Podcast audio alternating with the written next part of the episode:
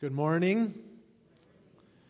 Uh, man, what a beautiful group today. You all look fantastic. Uh, what a beautiful uh, group of people we have. You know, I say that, and uh, but I was thinking about this this week because this morning's sermon is on spiritual gifts. And so, as I was preparing this week's uh, sermon, I was thinking about just all the people of our church. I would, I, I would love you just to be able to look around for a minute and recognize we have so many gifted people in our church. Amen? Man, we got, as I was, as I was preparing this spiritual gift, this sermon on spiritual gifts, I just kept thinking about all the people in our church that are so talented and so, and so gifted, and we have such a beautiful church together. And so I hope that as we think about this uh, sermon on spiritual gifts, that our hearts would just be overjoyed as we think about how God has blessed us as a people, to, as, a, as the body of Christ, to be able to serve one another with the gifts that He has given us, because it really is a wonderful thing. And our church is kind of unique in that every church that has believers has people full of spiritual gifts. But I also think our church is extraordinary in that God has given us so many wonderful people. And so uh, today's sermon is on spiritual gifts. And I just highlight this is good, this is good for us. This is a wonderful thing. But I recognize that when we talk about spiritual gifts, there are many that have kind of a strange feeling when we begin to talk about spiritual gifts. Because there are many that, when we think about spiritual gifts, all kinds of weird thoughts start running through our minds. One of my favorite actors is Steve Martin. Uh, people have told me I look like a young Steve Martin. Anyone think that? It's odd. I've had like half a dozen people tell me that. Different people. I so I love Steve Martin, not only because I love myself, but I think he's a good actor. Did any of you see this movie, Leap of Faith? This is an old one. Uh, real miracles sensibly priced. I don't know what that means, but um, the idea of leap of faith, he's this faith healer. And, and, he, and it shows him to be this bogus guy where he would hire actors and then he'd have an earpiece in his uh, ear with a producer in the back who would be feeding him information about the people that were coming forward to be healed. And he would then have this miraculous, I mean, quote unquote, miraculous understanding of who they were and what the problems that they were dealing with. And then he'd have actors place that would come that would cut, and then they would pretend to be healed. And so I think we have, so many of us have so, these kind of strange thoughts running through our minds that we're going to read uh, about spiritual gifts here. And I just want to encourage us to recognize that there are some things that are not of the Spirit, and then there are some things that are of the Spirit. And those things that are of the Spirit we embrace fully because these things are, uh, these are the things that God has given us to be able to carry out His work in beautiful ways as a body of Christ, we come together and we're all beautiful if we have the Holy Spirit living in us because God is uh, working in and through us. Okay, let's turn to the text. The best chapter in all of the Bible is on spiritual gifts is 1 Corinthians 12. And so that's what we're going to look at this morning. I'm going to read it in full. So if you have your Bible, I encourage you to turn, it, uh, turn to 1 Corinthians 12, and this will um, help us to follow along because it's a lengthy passage, and I'm going to pick and choose as uh, verses here and there as we um, go together this morning. So, starting in verse 1, 1 Corinthians 12, and I'm going to read all the way to the end of the chapter, thir- verse 31. Now, about the gifts of the Spirit, brothers and sisters, I do not want you to be uninformed. So, the, the, Paul right here is drawing our attention. Hey, listen up. This is important stuff. And he's saying that the Corinthians, up until this point, have been uninformed. And uh, they live in a, in a weird place in Corinth, it's, there's a lot of immorality. And he says, You need to have this kind of knowledge. You know that when you were pagans, somehow or other you were influenced and led astray to mute idols. Therefore, I want you to know that no one who is speaking by the Spirit of God says, Jesus be cursed. And no one can say, Jesus is Lord, except by the Holy Spirit. There are different kinds of gifts, but the same Spirit distributes them. There are different kinds of service, but the same Lord. There are different kinds of workings, but in all of them and in every one, it is the same God at work. Now, to each one, the manifestation of the Spirit is given for the common good. For there is given through the Spirit a message of wisdom, to another, a message of knowledge by means of the same Spirit, to another, faith by the same Spirit, to another, gifts of healing by that one Spirit, to another, miraculous powers, to another, prophecy, to another, distinguishing between spirits to another, speaking in different kinds of tongues, and still to another, the interpretation of tongues. All these are the work of one and the same Spirit, and He distributes them to each one just as He determines. Just as there is a body, though one ha- uh, has many parts, but all its many parts form one body, so it is with Christ. For we are we were all baptized by one Spirit so as to form one body, whether Jews or Gentiles, slave or free. And we were all given the one Spirit to drink. Even so, the body is not made up of one part, but of many.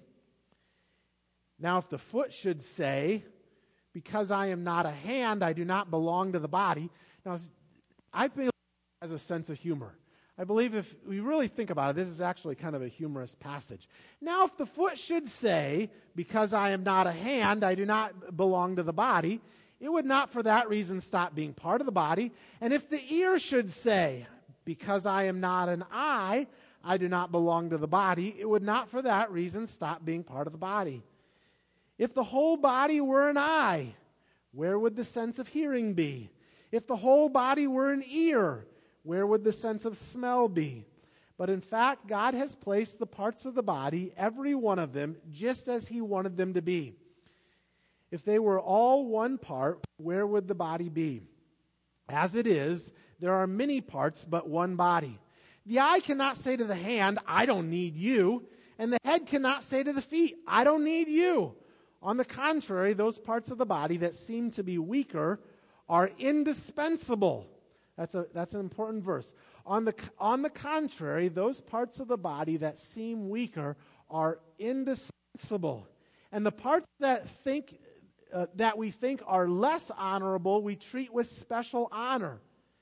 And the parts that are unpresentable, we, we, tr- we treated with special modesty, while our presentable parts need no special treatment.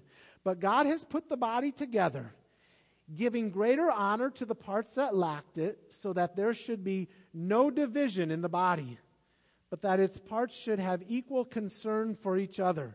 If one part suffers, every part suffers with it. If one part is honored, every part rejoices with it. That's, that's, this is the picture of the church suffering together, rejoicing together, working together.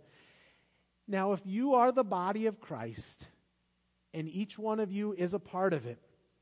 And God has placed in the church, first of all, apostles, second, prophets, third, teachers, then miracles, then gifts of healing, of helping, of guidance, and of different kinds of tongues. Are all apostles? Are all prophets? Are all teachers? Do all work miracles? Do all have gifts of healing? Do all speak in tongues? Do all interpret? Now, eagerly desire the greater gifts. You know, as we read through this passage, um, it just dawns on me that, uh, and I was thinking about what JR shared at the beginning of the worship service. All of us come with different things on our hearts every Sunday. Sometimes we're like that, we're in verse 26, we're, we're that part that is suffering. And sometimes we're that part that is rejoicing. And uh, when we look at the gifts that the Spirit gives, it's so all encompassing that there is tremendous encouragement in it. It talks about uh, gifts of healing. And sometimes we come to the church, and that's what's weighing on our hearts the most that we would be healed or that someone that we would love would be healed. It talks about having uh, messages of wisdom or messages of knowledge. And we come because we want to hear from the Lord. And we come because we need God's guidance. It talks about having salvation, and, and, we, and we may come because we need the gift of salvation, or, or we're praying for someone who is lost. And, uh, and, it, and it talks about having the gift of faith to believe God for impossible things. And so I just point that out right at the, uh, at the forefront because as we talk about ministering to one another, it ought to encourage us that in the body of Christ, God has gifted people to receive whatever is on our hearts. That as we are here this morning and whatever resonates with you, just know that God has, through His Spirit, equipped brothers and sisters in the Lord to be ministers to one another, to, to carry out so that we might receive the good things that God would have for us. As Darren quoted before the offering, every good and perfect gift comes from above, from the Father of heavenly lights, who does not change like shifting shadows. And so, this is the idea of the spiritual gifts that God builds us up where we are weak, that God empowers us. The analogy that Paul uses here is that of a human body. And he says every part has importance. How many of you have ever broken a bone? Raise your hand if you've had a broken bone. A lot of you. My hand should not be up. I have never had a broken bone. And, uh, but I can imagine that it is very painful.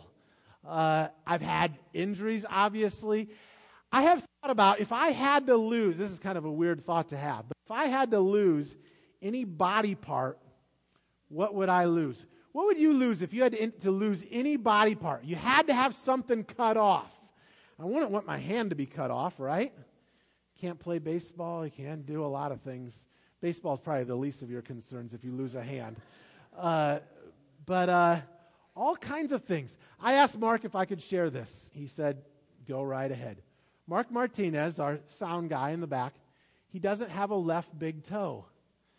And uh, I remember a couple years ago, Mark had to have his, because he has diabetes, and, and uh, it caused, he had to have that, that toe removed. And I remember Mark getting up and having to make sure he caught his balance before he kept going. Am I right, Mark? Yeah. And uh, if I had to lose any body part, I probably would pick a toe. But that's only out of ignorance, because Mark would probably say, don't pick a toe. The whole point is every part is important, right? Wouldn't it be terrible? And, and I know some, some don't, but it'd be so hard not to have your hearing or to have your eyesight. And the point of this passage is just as every part of our body is important to our body. The church is the body of Christ, and each of us has our part in ministry. All of us come together. That's the idea of the spiritual gifts. Every one of us has a different gift. We have a different uh, uh, approach to things. And just as every part of our body has a different function, so the different so us as together as a church come together to be able to do the work that God has for us. And together we are whole. None of us is whole apart from one another. And together God has brought us together to do the work of God. Last week we had a, a deacons meeting, a deacons training meeting before the service. I walked away from that meeting just being so encouraged because here are people that have eh, that are emphasizing in various minist- having various ministries of the church. And I thought this is the body of Christ. This is the idea of the spiritual gifts. Some are focused on on uh, growth group ministry, and some are focused on children's ministry. After the service, we had a ch- teacher's appreciation for our children's workers. And I'm so thankful for those that are investing in our kids. I got a personal interest here, obviously, because I have kids in the children's ministry. But there are those that, that have gifts towards all kinds of things towards prayer and towards leadership and all of these things. This morning I had training with some new growth group leaders. And I just think, wow, God has blessed us in so many ways. And this is what pa- Paul is getting at. He says that no parts of the body are indispensable, and no parts of the church are indispensable. I have the same um, feeling every time we have new membership class. I think, wow, now we can really go. Because for some reason, I didn't realize it. God knew we were missing something. And now we are able, and now God brings uh, and He empowers us to do the work that He has for us. So let's think uh, in a, with a little bit greater detail about the spiritual gifts. As Paul says, I don't want you to be uninformed, verse 1. And so he gives some instructions, three instructions about spiritual gifts. The first is a definition, and I'll admit this definition, I've tried to form this basically using verses 4 through 7, and we've already read it, but hopefully you can see it. A spiritual gift is God's special empowerment given to a believer by the Holy Spirit to accomplish a given ministry. And that's a, that's a definition, and hopefully it's pretty evident just as we think about it. It's God empowering His people with gifts and talents and abilities by the Holy Spirit, things that we could not do without the Holy Spirit. It's not just natural talents, but things that by the Spirit in us to accomplish His work. And so these verses say there are different kinds of service, there's different kinds of work, there's different kinds of ministry, and verse says it's all for the common good. It's for the advancement of God's kingdom. And then he goes on just to give examples so that we can uh, be able to understand this even more fully. He gives two lists, in fact, in this passage. There's a list in verses 8 through 10, and then there is a list in verses 28 through 30. Let's, let's go through these one, the, the first list at least with, in a little bit of detail. Verse to one there is given through the Spirit a message of wisdom, to another a message of knowledge by the same Spirit. Uh, we need messages of wisdom and of knowledge, right? When we come together, we need not just our own wisdom and not just our own knowledge, but we need the wisdom and knowledge of God. The city of Corinth was located in Greece, and the ancient Greeks were known for two things. At least two things come to my mind. One was the Olympics, and the second was the Greek philosophers like Plato and Aristotle and Socrates. And uh, as I was doing some research, I, I found it was interesting for me to find that in ancient Greece, they used to kind of combine these things so that they would have speaking contests. And those that could uh, speak with the greatest amount of authority or wisdom would win the contest. And so I imagine that these Corinthians would have an understanding of message of wisdom or knowledge heard like, uh, sounded like. But Paul, I think, would emphasize this is no human wisdom or knowledge. This is a message from God. And we need that in the church. We need people to be able to speak God's truth to us so that we can receive what God would have for us, so that we can understand His Word, so that we can have guidance in our own lives, so that leaders can make good decisions. We need knowledge and we need wisdom. In verse 9, then Paul gives another example to another faith by the same Spirit. I have to understand that that means extraordinary faith because everybody, every believer has faith, right? But this is a spiritual gift. In other words, a lot of faith. And, I've, and I know people like that, that it just feels like they've got a lot of faith. They believe God for things that seem impossible. And those are people that inspire me. And, and I think God gives us as a spiritual gift uh, the, to have an extraordinary amount of faith. To others, gifts of healing by the one Spirit. To others, miraculous powers. Do you believe that God still heals people? Do you believe that God still does miracles? I believe that. And uh, I read the biblical examples of, of God's miracles and God's uh, healings, and I think, God, if you just do it today in the same way, God might not do it in the same way, but He still does it. And God, and there are people within our church that have gifts of healing and gifts of miracles that they can lay on hands and maybe you can identify I say I love to go and pray for the sick and God seems to answer those prayers.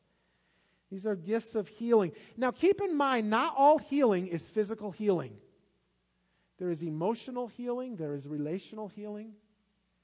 And I don't know if I could ever say that I have been miraculously healed by the Holy Spirit but there have been times where I know that there was disturbance within my own heart and God healed, and God used others to speak that, those words of healing to me and to pray for me.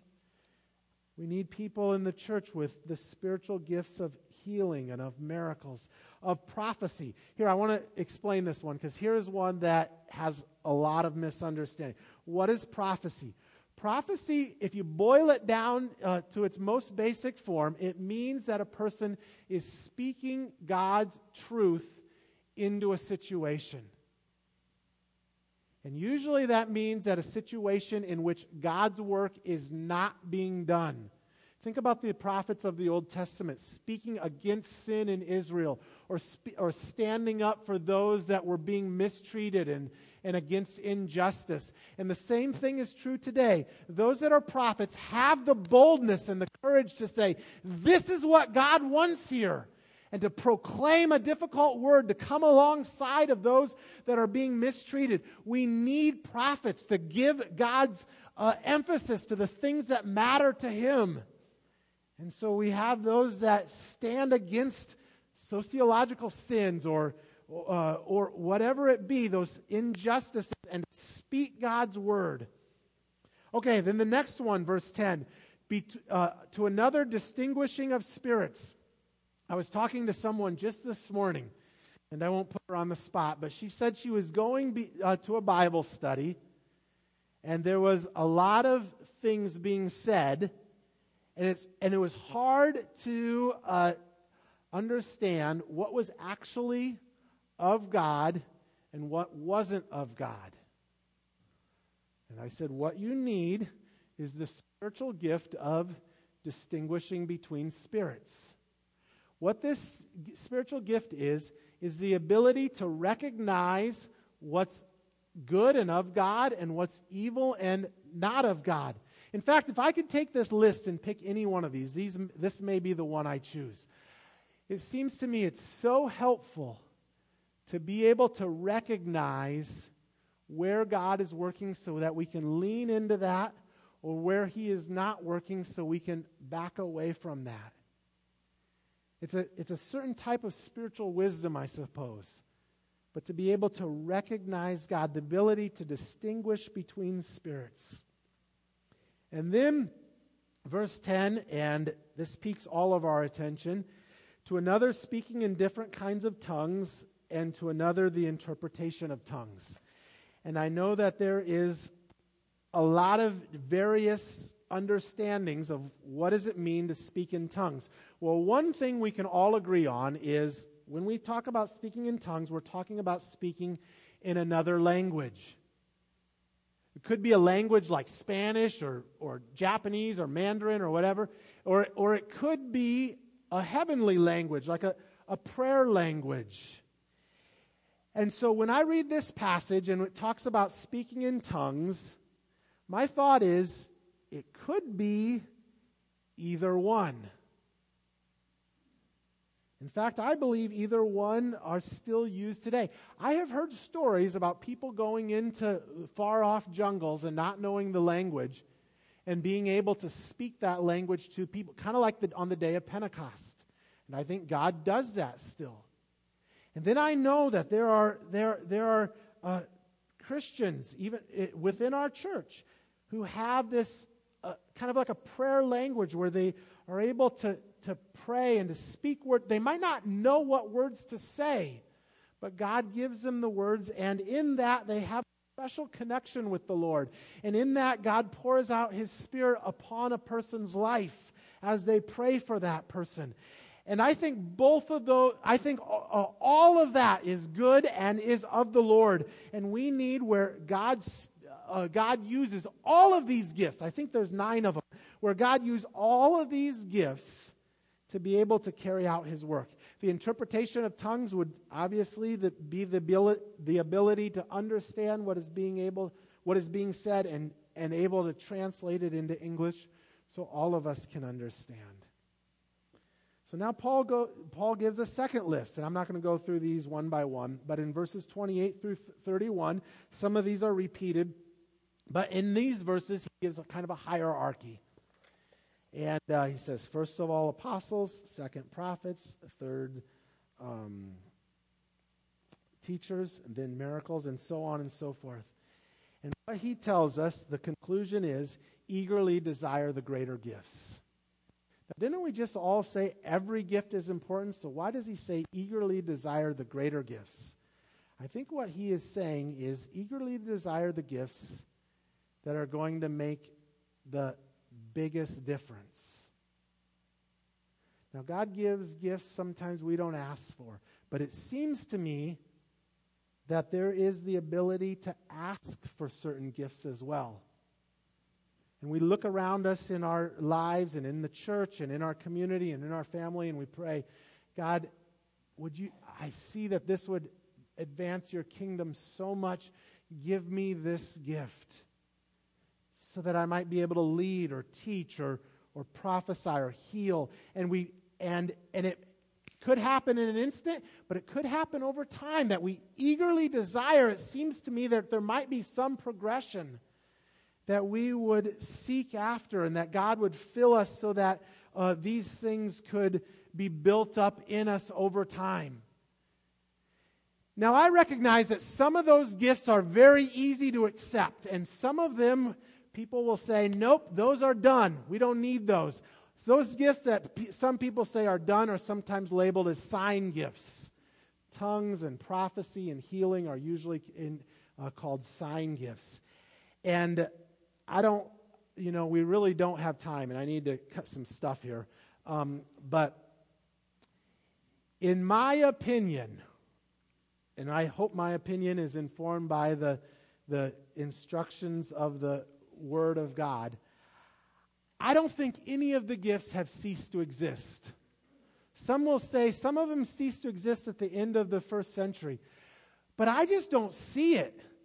If, if the function, because I don't see it in the text, first of all, it doesn't seem to me where Paul says some of these things are going to continue on and some aren't. And second of all, I, I just don't see how the, the needs of the church and of the world have changed. Now, obviously, the world has changed, and we've got modern day medicine, and there's, and there's uh, technology, there's globalization and, and certain things in education that they didn't have in the first century. And so maybe the way that the gifts come out of our lives looks different than it did in the first century. But it still seems to me that God equips his people with all the spiritual gifts to carry out all the functions of the church so that we can do the work of God. Ultimately, the work of God that He called us to is the Great Commission to go, therefore, and make disciples, baptizing them in the name of the Father and of the Son of the Holy Spirit, teaching them to obey everything I have commanded you. So we are charged to make disciples of all nations. Now, if we are to do that, it means that we work together. That's the point of this passage. So much of this is about unity. And if we are divided, we simply look silly, right? when we have contra- when we're fighting against one another, people will come in and we simply look silly and no one will come to faith or grow in their walk with the Lord. How many of you have all played with Mr. Potato Head? Okay, any fans of Mr. Potato Head? I've got a four year old and an eight year old at home, so. This is Mrs. Potato Head. I could not find a Mr. Potato Head. And, uh, but I thought this is point, the analogy Paul uses here is that of body parts. And the fun part about Mrs. Potato Head is you put her eyes on her hair, and you put her ear where her eyes should be, and her and you put a and you put a hand coming out her nose, and uh, and the tongue goes where the ear would go, and and uh, the other hand goes where the mouth goes, and and so it just looks like silliness, and kids get a big kick out of this, and and so we so we have lots of fun putting together the craziest examples we can get. But the point uh, of the passage here is if we all work together, there is power and there is attractiveness. But if it gets all mixed up and people are doing things that we shouldn't do or, that, or we're neglecting what God has called us to do, then it looks like silliness.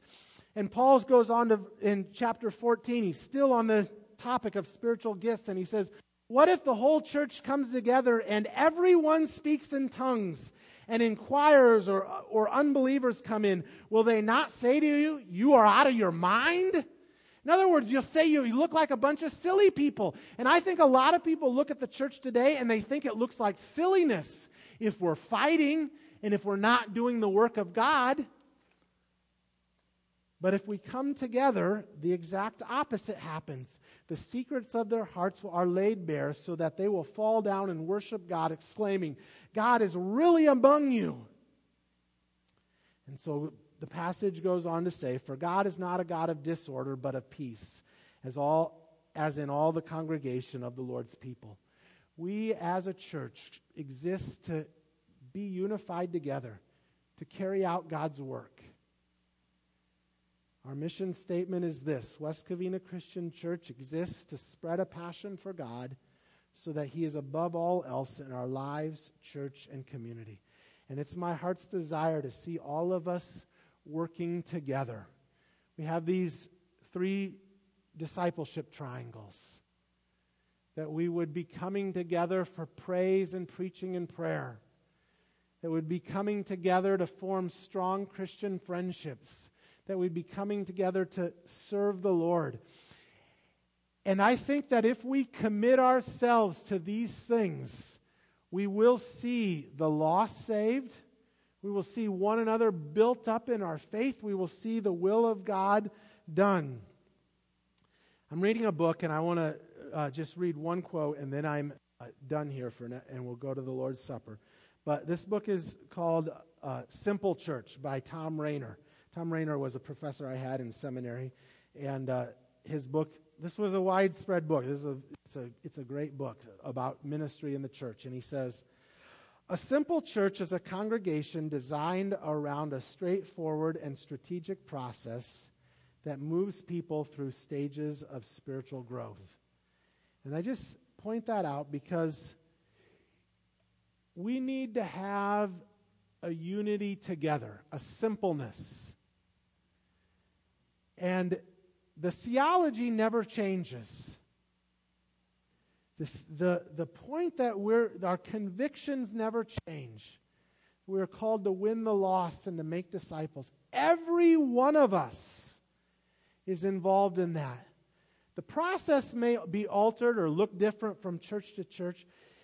The, but the important thing is that we come together and we have a life together to be able to worship the Lord, to be able to join together in, in groups to support one another and to hold one another accountable, to be able to work together. And I believe that, that if we all work together in these three discipleship circles, God will grow us to reach the lost, to do his work, and to make us spiritually mature. And I have in the back of my mind a goal that one day we would be able to easily recognize that we've got at least like 80% of our congregation in each one of the three circles. That we would, that we would, that we would have the large majority, that we would be joining together in, in growth groups and supporting one another. That strong Christian friends, that we'd have the large majority would be able to say, I'm serving the Lord together in whatever way that God has called us to. And my prayer is that as we do, that we would win the community that we would see people coming to know Jesus as their Lord and Savior, and that we would be building one another up as brothers and sisters in the faith. Because believe me, it's hard to live as a Christian in our world today. And there are so many things that are uh, banging against our faith, trying to tear us down. To be able to be built up by the Spirit in one another the spiritual gifts that we would be able to encourage and strengthen one another as we minister to one another. Let's pray. Father God, we thank you that you love us so much that you sent your Spirit. The Spirit lives in the heart of every person who is a believer in you. And God, I thank you for that. That's a gift, that's a precious gift. And God, as we gather around the Lord's Supper now, we just, uh, the Lord's table, uh, to take the Lord's Supper, we pray that the Spirit within us would build us up and strengthen us. Remind us of how much you love us. Remind us that you have a great calling for our lives. And that as we meditate on the fact that you have died on the cross for us, God, just stir within our hearts that we would pursue after you with our whole heart that you would use that you would stir within us a passion for you and that you would use us to spread a passion for you that would go out into the into the community and into our church but may it start within our own hearts so may this be a time just to confess our sins to you to ask you to forgive our own apathy and to help us and just to help us to rededicate our commitment to to live for you. For life in you is, is full of joy and peace, but life lived in the flesh is death. And so, God, we just come before you and we pray that you would fill our hearts and our minds with your spirit and, and the things of you. In Jesus' name, amen.